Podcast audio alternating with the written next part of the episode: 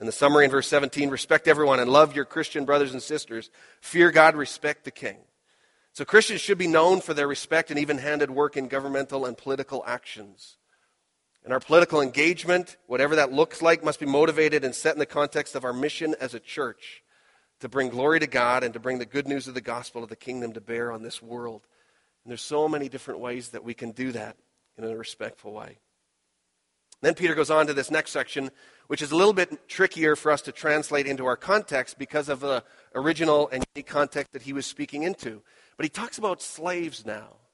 And this is a section which is referred to as house codes, uh, certain ways of living. And house codes are, there's a number of places in Scripture, like in Colossians and also in Ephesians and here in First Peter, where there is these different relationships of within a household that are spoken of. And typically it speaks of three different relationships where it talks about slaves and owners, husbands and wives, and also parents and children.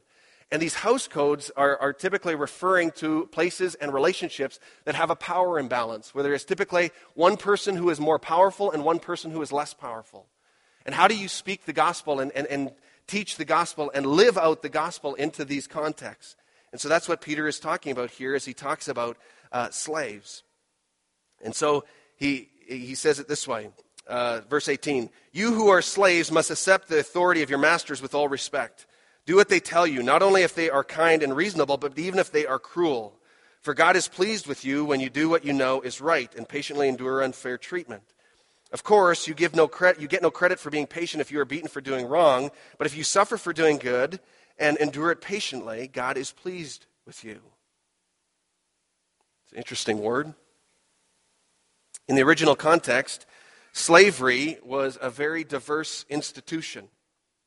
And it varied from culture to culture, even in that uh, time and in that era. And there are definitely similar abuses to slavery that we would see uh, more currently in the last uh, couple of hundred years in terms of the things that we've seen on movies depicted, the slavery and the battle in Britain and the United States more predominantly, obviously.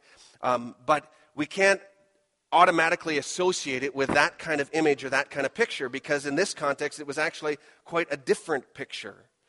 Slavery was the very central labor force of the Roman economy. Many actually chose this voluntarily because they they had an opportunity, if they were a slave of a Roman citizen, if they actually on good behavior and if they were able to save enough money, which people actually in slavery could do, they could actually save enough money, they could actually buy their freedom. And when they bought their freedom, then they, they then became a Roman citizen, which had all kinds of benefits because of that. So slavery was a different kind of institution than we might typically think of it. Um, sl- the status of slaves was not always low. The status of slaves was more connected to the master. Didn't have to do with race. Education was encouraged. You could own land. You could even own their slaves. And again, many chose this life over the vagabond life of just simply doing odd jobs and going from place to place. Slaves included teachers, writers, doctors, accountants, all kinds of professions. And so it was a very different kind of era, a very different kind of category than what we would think about today. And it was often typically not a permanent position. It was a temporary condition on the path to freedom, and oftentimes freedom was given even at the age of thirty. Now, there was definitely abuses. There was definitely unfair treatment. There was things that went bad, and slave owners who were not respectful, and you even see that here in this text where he talks about slaves being beaten, and sometimes he says almost justifiably, and other times with no warrant. But he, but there definitely were abuses in that time. But Peter wants to, the Christian slave community to manifest a kind of behavior that transcends the norm of society and demonstrates its supernatural origins. In other words, if you live out your faith, even as a slave, with the hope of the gospel, with the fruit of the Spirit, in a way that other people actually take notice, that your owner will actually take notice, the gospel gains traction and unbelieving people will see Jesus. When you think of it today, we say, well, how do we apply that today? And one of the ways that I think it's appropriate applied is just the idea of our workplaces. And sometimes we work in jobs and we work for bosses or managers that are really difficult to respect. Or we work in a context where our coworkers are a challenge to respect. And so even into that setting, I would make that application that Peter would say we need to live in such a way and work in such a way that those around you, your coworkers, your boss, your managers, those who observe you day in and day out in your workplace would actually see a difference. And because of the respect that you give them, the gospel would gain traction in your workplace setting. And they would notice. And it would give you an opportunity and a platform to speak the words of truth, the words of hope. And then it goes on in verse twenty-one to twenty-five to point to the story of Jesus and this example. He says, here's the model and here's the power by which you do this. You can't do this on your own. And he says in verse twenty-one and following, for God has called you to do good, even if it means suffering, just as Christ suffered. Just as Christ suffered for you. He is your example, and you must follow in his steps. He never sinned, nor ever deceived anyone. He did not retaliate when he was insulted, nor threaten revenge when he suffered. He left his case in the hands of God, who always judges fairly. He personally carried our sins in his body on the cross, that we can be dead to sin and live for what is right. By his wounds you are healed. Once you were like sheep who wandered away, but now you have turned to your shepherd, the guardian of your souls. So here, Peter points to the very core of the gospel, of the person of Jesus Christ, and the cross of suffering and shame. And he says, because of this model, and because of his Spirit now living within you, you've been given the ability and the power and the example to walk out this life of suffering and respect, even when it's really, really hard. It's called the cruciform life. How do we live a life that, that models the cross, that is a cruciform life in this pattern? We're so used to, in our culture, fighting for our rights, and we hear that all the time, that you need to fight for your rights, and yet the cruciform life calls us to something radically different, to be a witness to this culture. It's a very countercultural life. And then he gets on to this next section, which talks about another power imbalance, and he talks about in the marriage context between husbands and wives. And uh, uh, he talks about this word submission. There's a bit of a powder keg word, hey? And and he's talking about how do you respect each other in this context. And it's interesting how how Peter speaks to slaves, but in this passage he doesn't actually speak to slave owners as he does elsewhere. Here he seems to speak more to wives and a little bit less to husbands, even though he does speak to husbands. And maybe it's because the context of the churches that he was speaking to had way more slaves that were there and uh, way more women of faith and the husbands who were not there. So again, contextually, he is probably making reference to those that are in these contexts that he is speaking to. So in First Peter chapter three, he says, in the same way, you wives must accept the authority of your husbands. Then even if some refuse to obey the good news, your godly lives will speak to them without any words. They will be won over by observing your pure and reverent lives. Don't be concerned about the outward beauty of fancy hairstyles, expensive jewelry, or beautiful clothes. You should clothe yourselves instead with the beauty that comes from within, the unfading beauty of a gentle and quiet spirit, which is so precious to God. This is how the holy women of old made themselves beautiful. They trusted God, accepted the authority of their husbands. For since, for instance, Sarah obeyed her husband, Abraham, and called him her master. You are her daughters when you do what is right without fear of what your husbands might do. In the same way, you husbands must give honor to your wives. Treat your wife with understanding as you live together. She may be weaker than you are, but she is your equal partner in God's gift of new life. Treat her as you should, so your prayers will not be hindered. Okay, well, I think that's pretty self-explanatory. Let's close in prayer.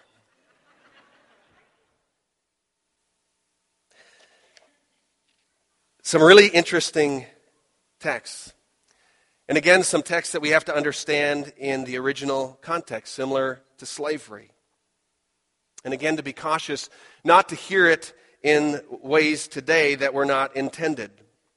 Peter, similar again to slavery, is speaking about holy living for the sake of unbelievers, and specifically unbelieving husbands. And he's saying, here's a way that you need to live, faith-filled women, for the sake of the gospel witness to your unbelieving husbands. But I recognize that for many women, they can only hear this text through the grid of how it's been practiced by abusive men over the years. And so it becomes a very challenging text. And I get that. It really skews our understanding. But it is understandable how many women would hear it that way. But I believe that that is not what the text is about. Now, again, in the original context, we have to understand that there was two dominant views of women at that time. First of all, one of the views of women was more the Jewish view. And the Jewish view is very patriarchal. Although there was some respect and they were protected by law, women were treated as inferior in almost every way. There was lots of restrictions. It was very limiting uh, in terms of how you could use and develop your gift, gifts. And that's why the gospel in the Jewish culture was actually very radical. The gospel in the Jewish culture was also actually very affirming, and it gave much greater freedom and respect to women.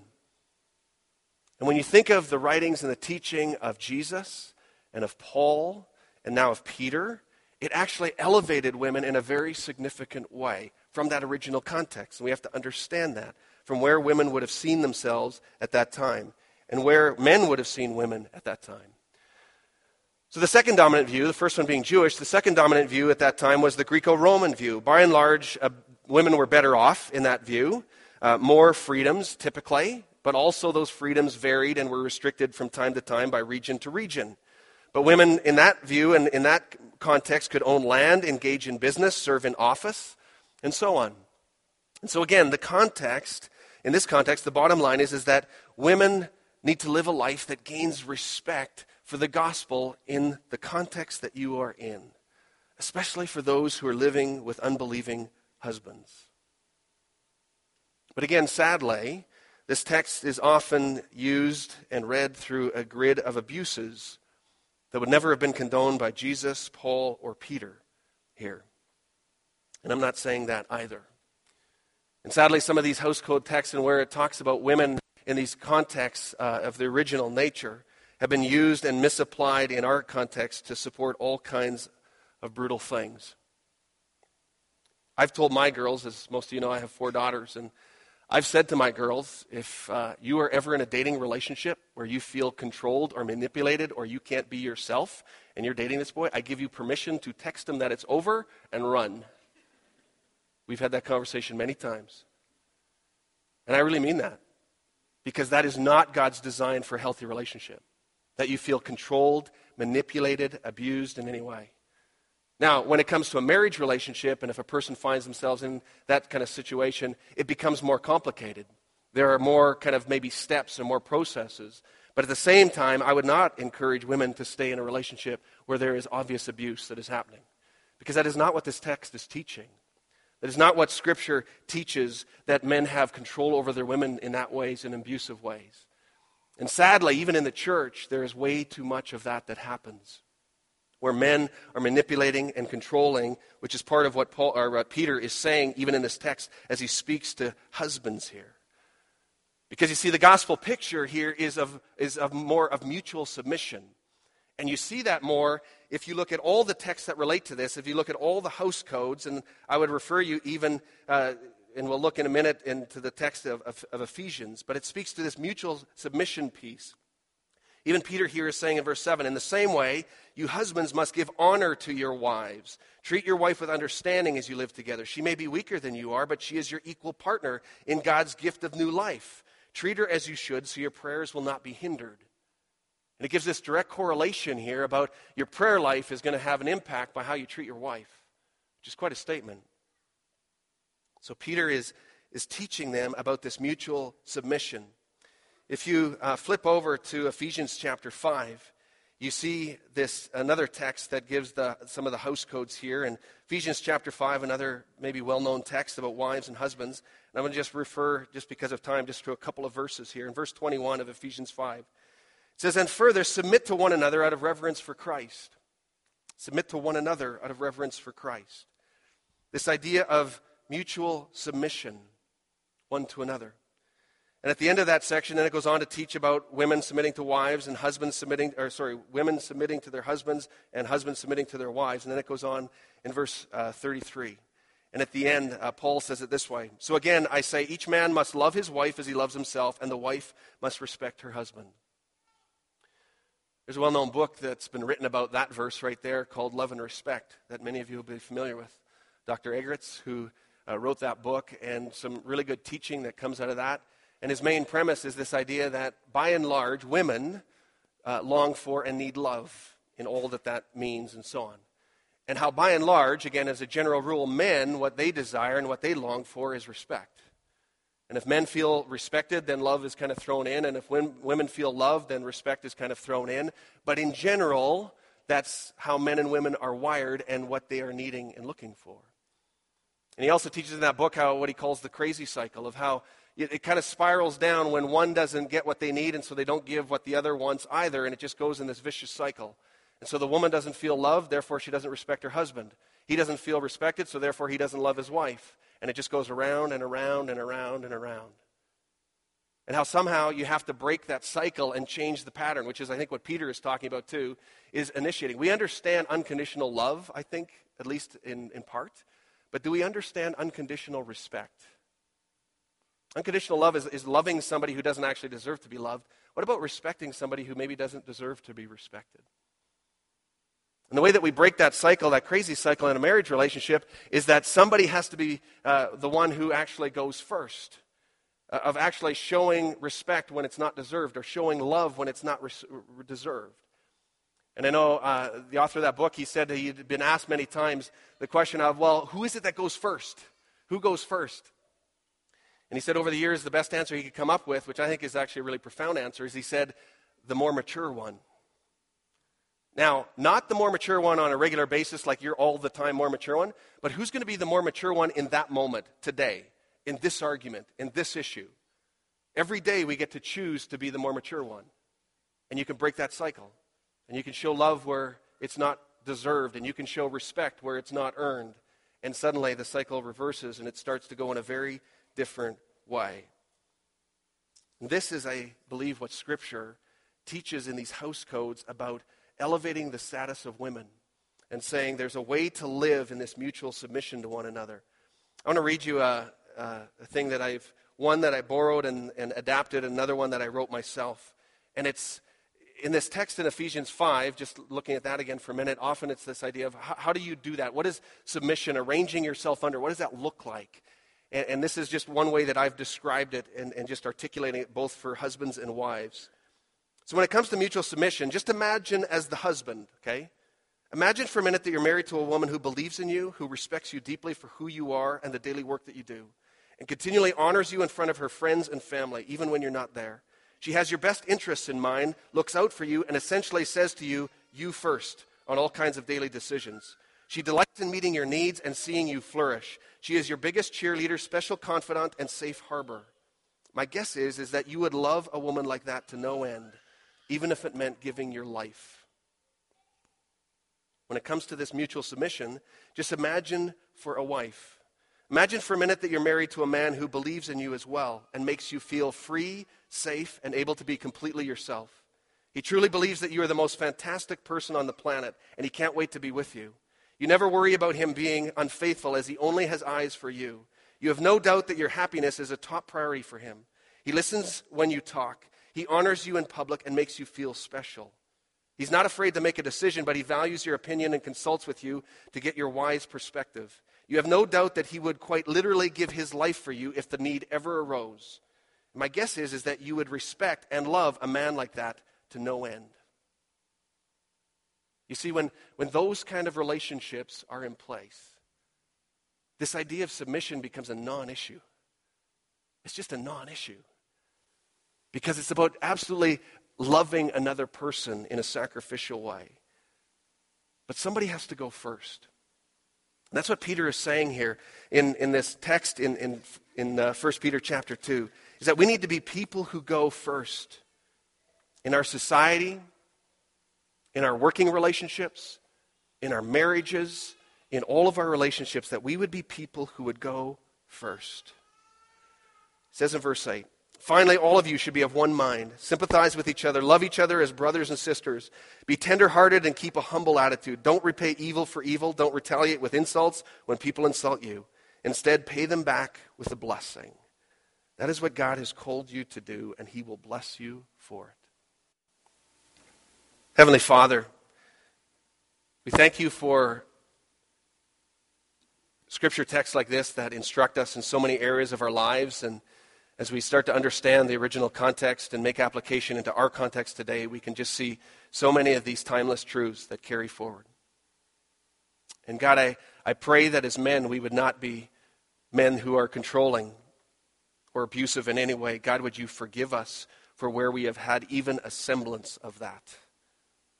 But God, that we would respect our wives and respect other women in ways that give traction to the gospel. And Lord, as women, I also pray that we would uh, be really concerned about this inner beauty that God calls us to because of the gospel within us. And Lord, that we would live together in new ways of mutual submission, both in marriage relationships, but also just in the church. God, that we would mutually submit to one another because of the love of Christ, because of the model that you have given us, Lord Jesus. And that we would lay down our rights over and over again, that we would go first. God, would you help us to be the more mature one for the sake of the kingdom? And that we would be able to give glory and honor to you for all that you are doing and all that you have done. We pray this in Jesus' name. Amen.